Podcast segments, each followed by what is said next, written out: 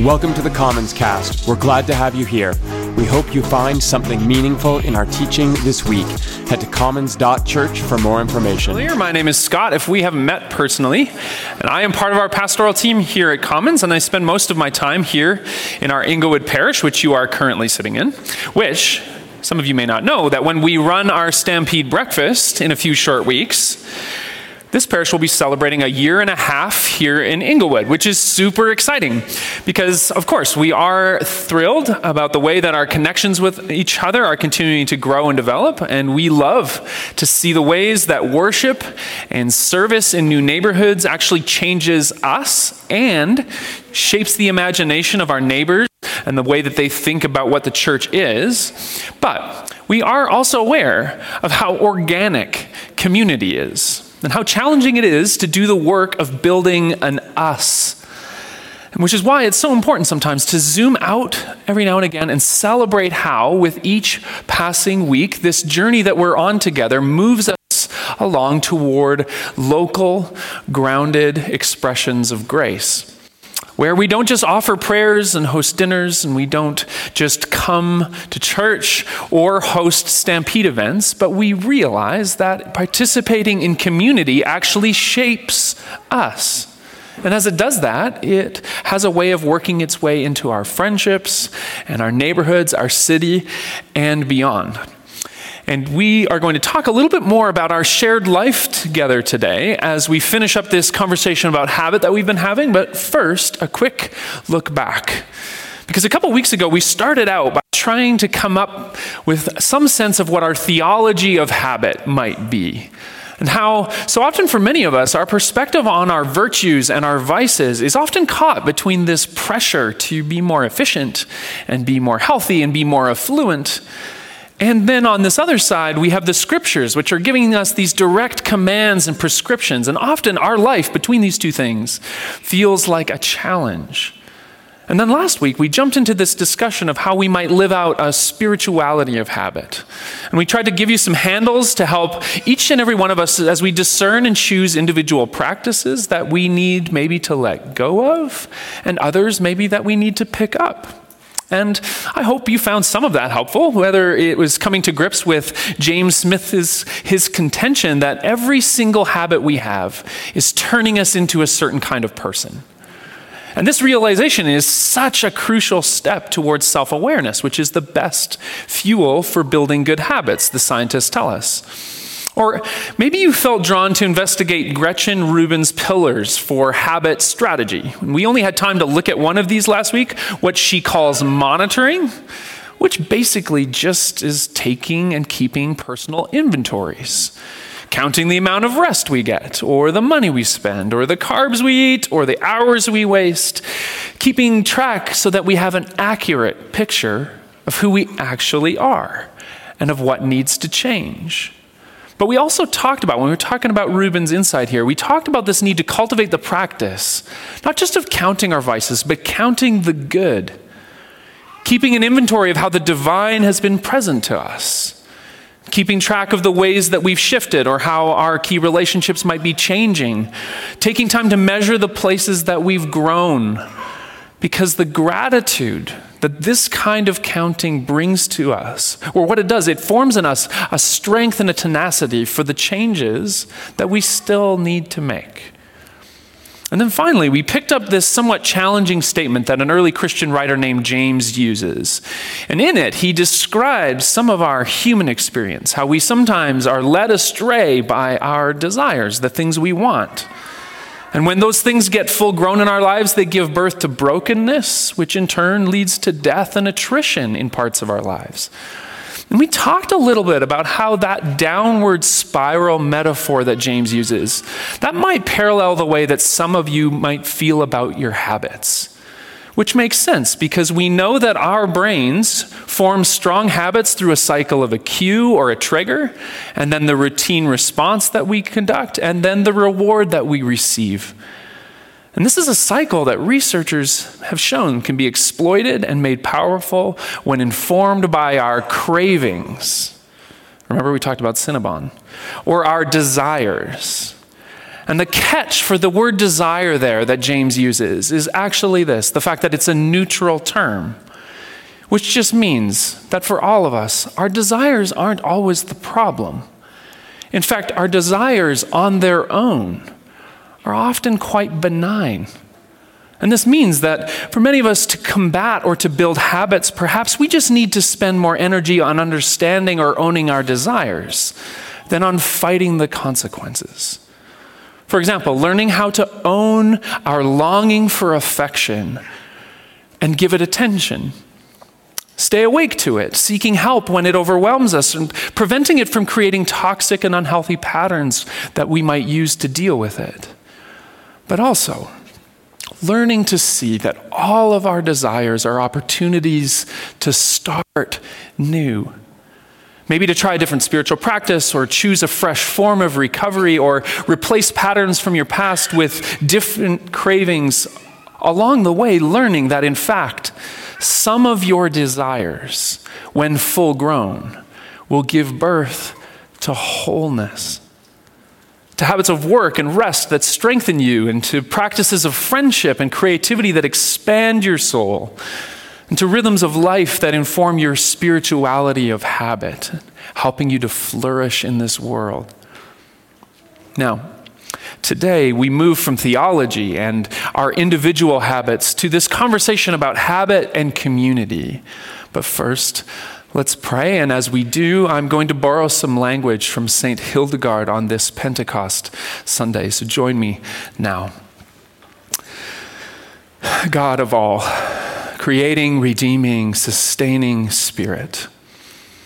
You are the fiery life of the divine, and you burn in the beauty of the fields and in the sun drenched mountains. And you shine in the water and in the rain, and you burn in the sun, the moon, and stars that light our way. And with churning, carrying wind, you quicken all things on this Pentecost day, we celebrate how the fire of the divine has leaped from the hearth of our religion and our control out into the world. In Jesus' friends, it fueled their storytelling and their love for each other. And in us, we hope it does the same today. So, where we feel that our path has strayed from you, Spirit, would you light the way home? And where we feel caught in some darkness, maybe of mind or of relationship, or maybe even in our own bodies today, perhaps, Spirit, guide us to your truth.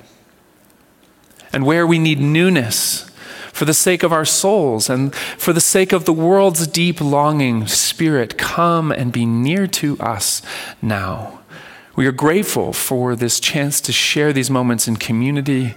We're thankful for the ways that we are found and known here. Help us to be aware of this grace. We ask in the name of Christ, our hope. Amen. Okay, so when I was a kid, my family was part of a small faith community that wasn't all that different than this one. And my dad was the primary teacher in this community. And uh, at that time, what that meant is that I got dragged to lots of meetings and gatherings, including our regular Sunday night services. That's right, we had church on Sunday morning, we'd go home, we'd eat, we'd have a nap, and then we'd go back for more church in the evening. And some of you may have had this similar experience. It's a lot of church, to be honest. But anyway, uh, because our family often had to show up early in the evenings to open the building and get things ready, at some point my mom decided to take advantage of this extra time. And I think I've mentioned a version of this story here before how she would take my brother and I, and she would find a small room somewhere in the building that somebody wasn't using, and effectively, she tried to teach us how to pray. To, to, engage in simple forms and methods of meditation. And it was pretty straightforward. She would say something like, Okay, we're going to pray, and we're going to ask Jesus to speak to us. And then we're going to be quiet, and I want you to listen. And I remember her saying that God's voice was like a whisper, and I remember wondering why God was always trying to tell secrets. But the point is that we did this, and we did it often. And I hated sitting there in the church while my friends were outside playing football, and when I couldn't hear them, I can honestly say I never heard God speak.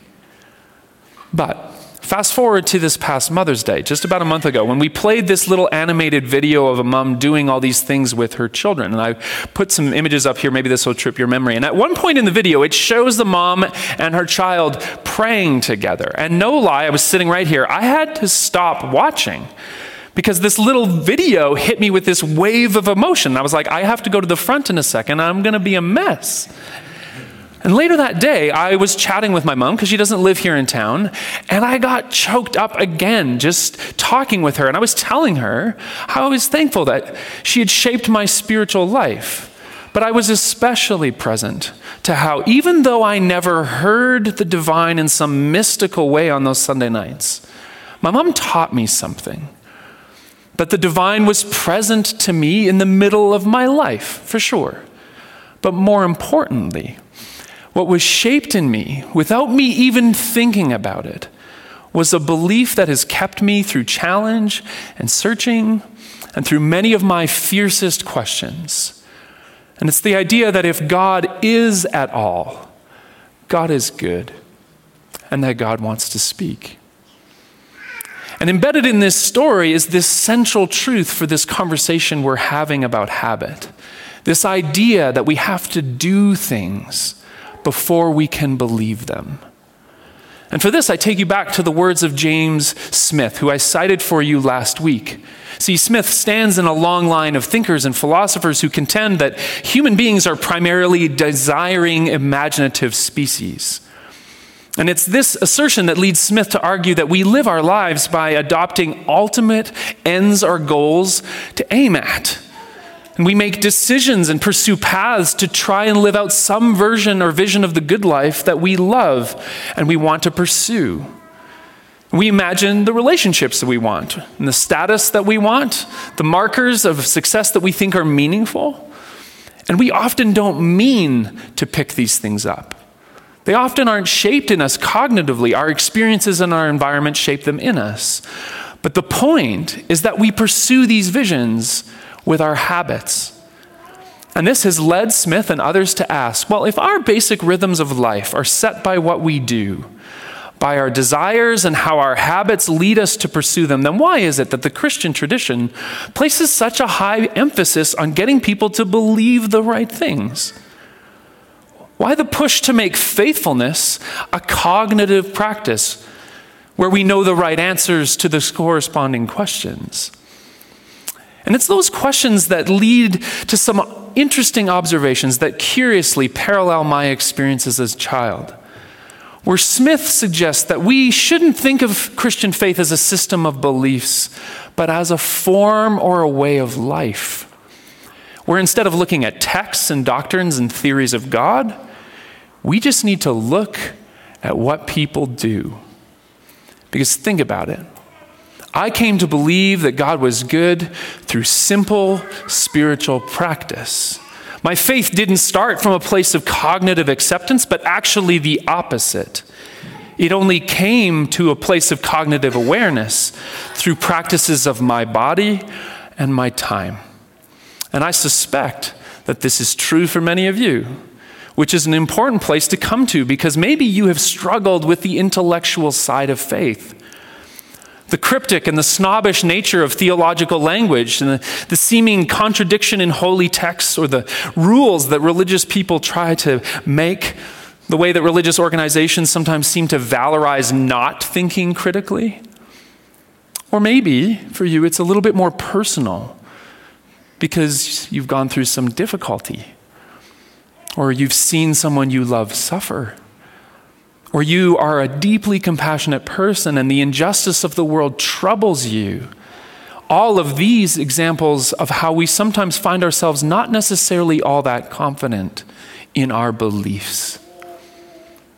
In our ability to say with conviction, for example, that God is good, or even some days, that God is.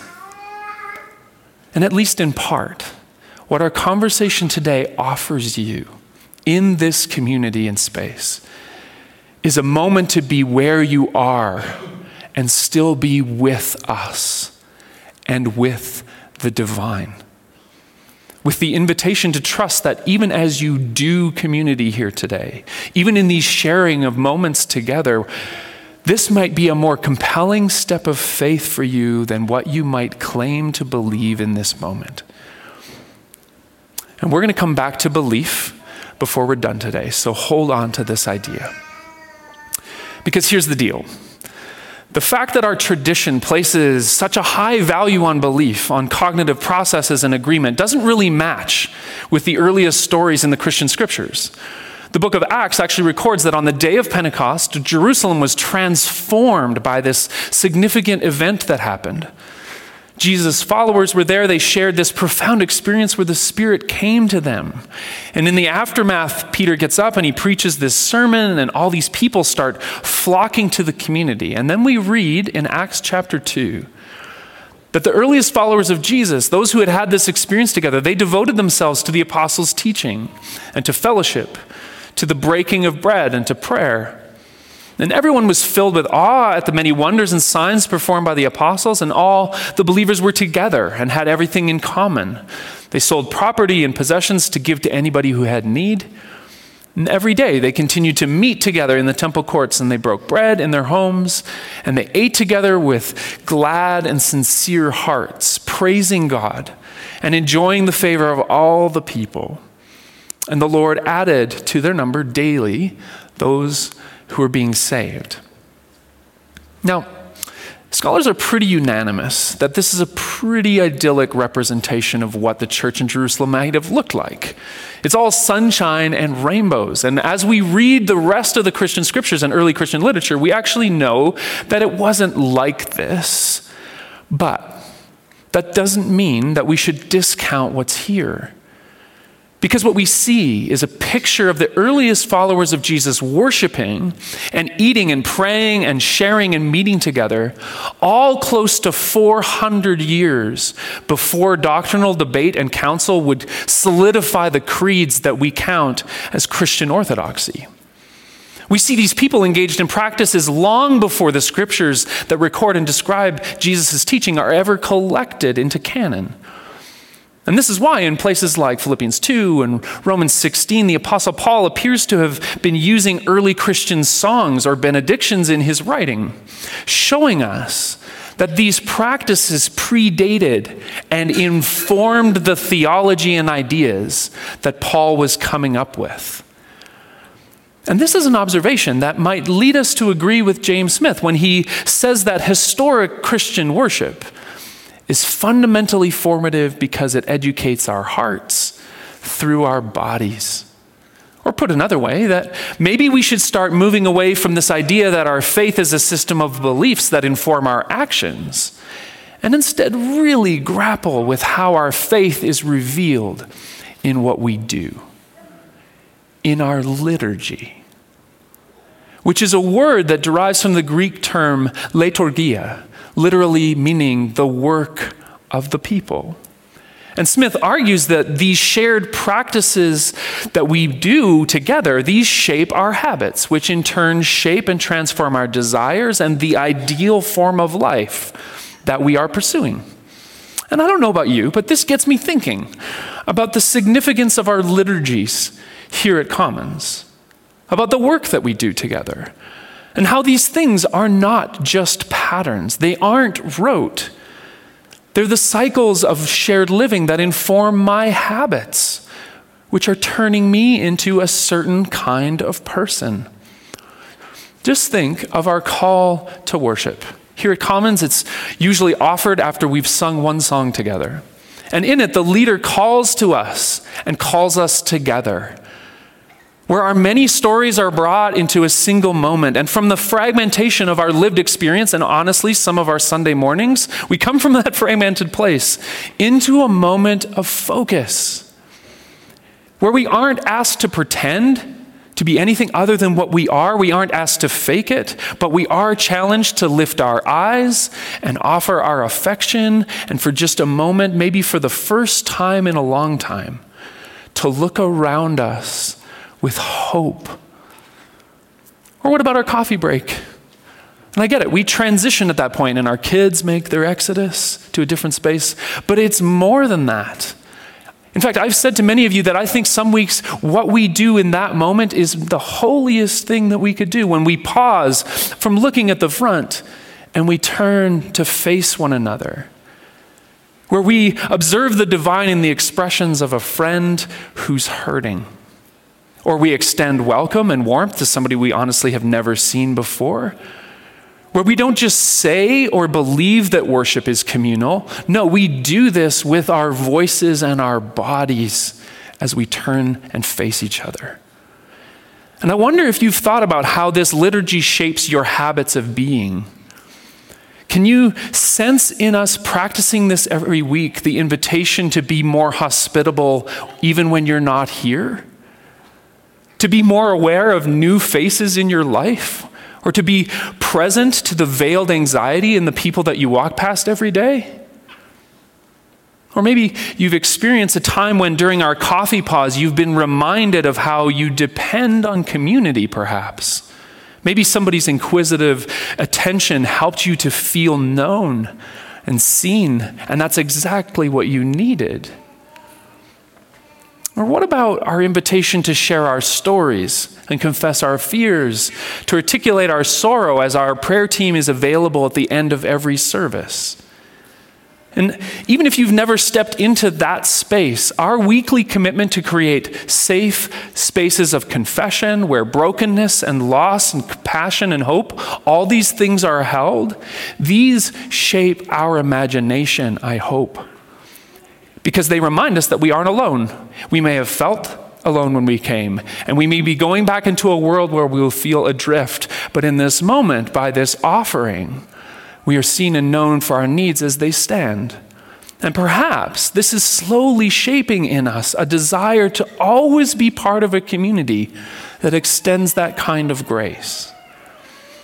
Or what about our shared prayers, where we are always, almost always reminded that we are global citizens, that we stand far and we stand next to those who are hurting.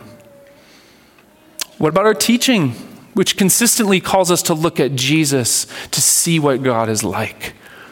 Which intentionally contends that grace is more powerful and transformative than the law can, can you see over your time here at Commons how these teaching practices may have already shaped your habits of how you think about God and think about yourself?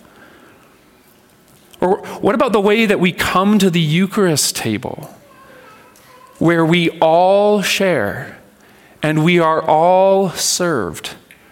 And we are reminded that young and old, regardless of status or gender or orientation, that we need grace and that we receive it. And I wonder, has coming to an open table, has it made you more open in the rest of your life? Has coming forward to receive this grace made you aware of how grace is an invitation and it's available to you where you are, and that you can always move toward it? And I realize that that's a lot of questions. And maybe you need to walk away with some of that and reflect on it. That's fine. Because in the end, I hope that you're able to spot some ways that what we do together, our habits and our practices of gathering, how these things are moving you along a spiritual pathway towards a grounded, authentic version of faith. One that might feel new for some of you, and maybe it feels like a long pursued goal for others of us. The truth is that when we think of things we do this way, we start to see that all the little stuff matters. We see that our commitment to a certain liturgy is actually engagement with a particular kind of work a commitment to the kinds of practices that shape our habits along with the people who are journeying with us. And this might seem self evident for those of us who might have been around church or religious organizations before, but what might be new to us is how research on habit development helps us understand this in new ways. Charles Duhigg tells a story in his New York Times bestselling book about habit. He talks about a group of researchers that were working with individuals struggling with alcohol addiction. And in their interviews with these people, these individuals told the researchers how important it had been for them to identify the cues that led them to these harmful patterns in their life, and how crucial it had been for them to find new routines. And they also said that there was another crucial ingredient, where without it, a new future wouldn't have been possible. And they claimed that this ingredient was simply God.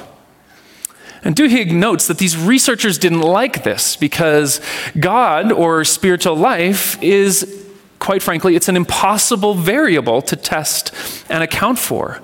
And also, these scholars had seen lots of religious people who kept drinking despite being very pious, and so they were understandably quite jaded. But the comments kept adding up. And so in 2005, a collaborative research group started asking alcoholics about religion and spirituality and correlating this with their observations about relapse and consumption.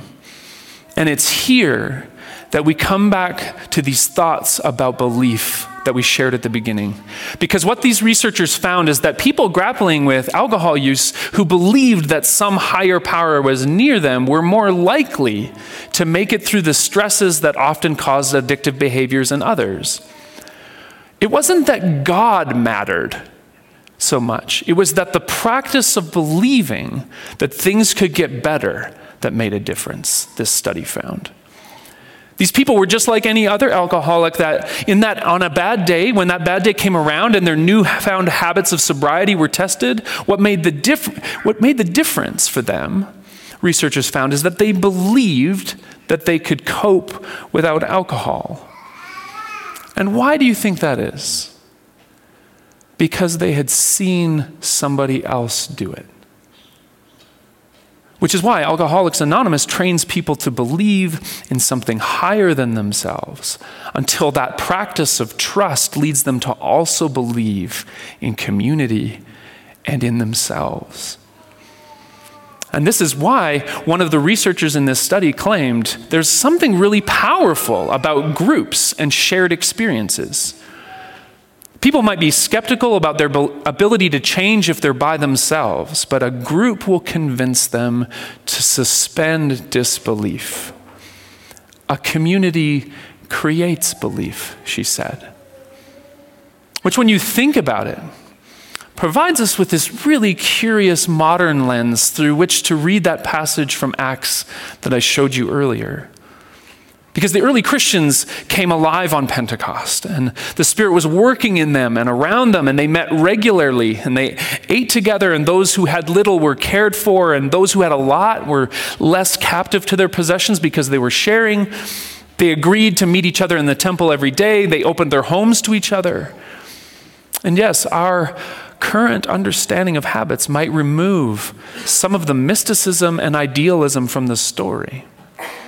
Because if contemporary researchers are to be trusted, then if these ancient Christian practices, these liturgies, if they really were that generous, and if they really were that welcoming, and if they did encourage each other to pray and push each other towards justice and care, then it's not so hard to see why people were drawn to it. Yes, the Spirit was adding to them daily, but maybe we might say that the work of the people drew them too, inviting them into a hope that they could be different, teaching them to do certain things and practice certain things long before they ever believed the right things over time showing these ancient occupants of the city of Jerusalem this myriad of compelling reasons that they should look at Jesus. Each of those reasons found in the life of an everyday person changing. And with each instance, sparking flames of hope kindled by the Spirit that, yes, you and I can change too.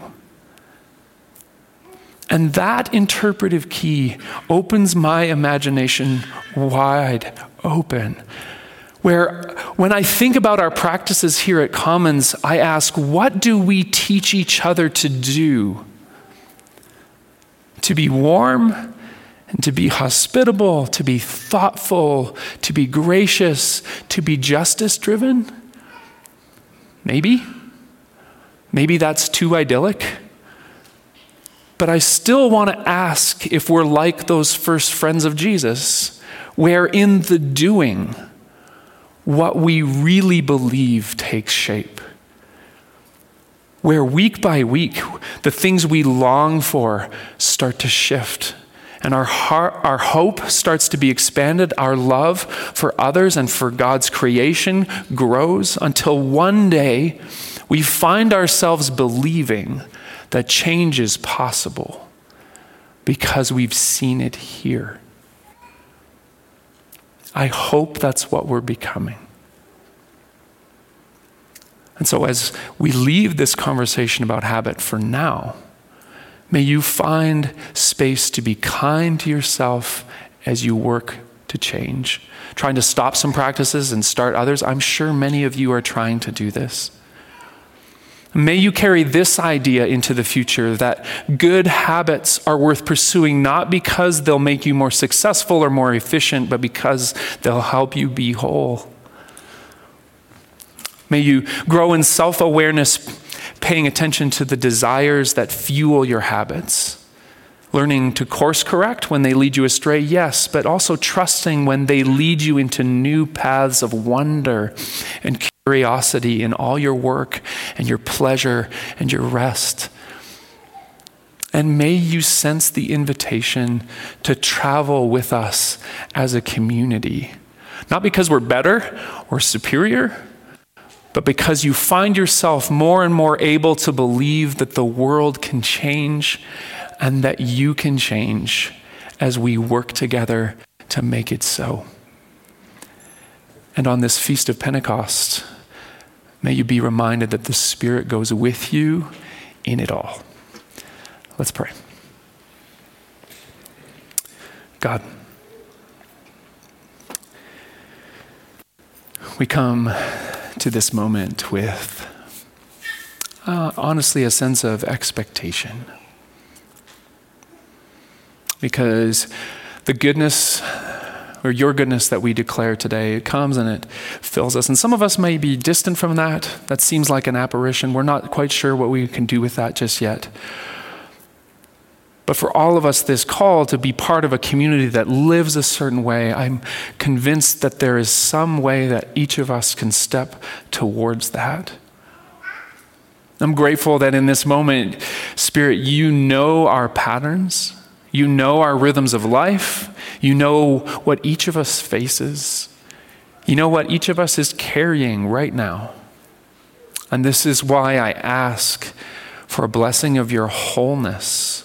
That your work in us, we would come to begin measuring it not by our success, but by the way in which we are brought together and we are integrated. And those of us who may be facing addiction, those of us who may be facing darkness, those of us who might be facing weakness, I ask that you would give us courage to seek help and that you would give others of us courage to step closer. We're grateful on this day of Pentecost that we can trust that it is the work of your goodness and your grace that changes us and changes the world around us. And so we step into that with hope today as we pray in the name of Christ.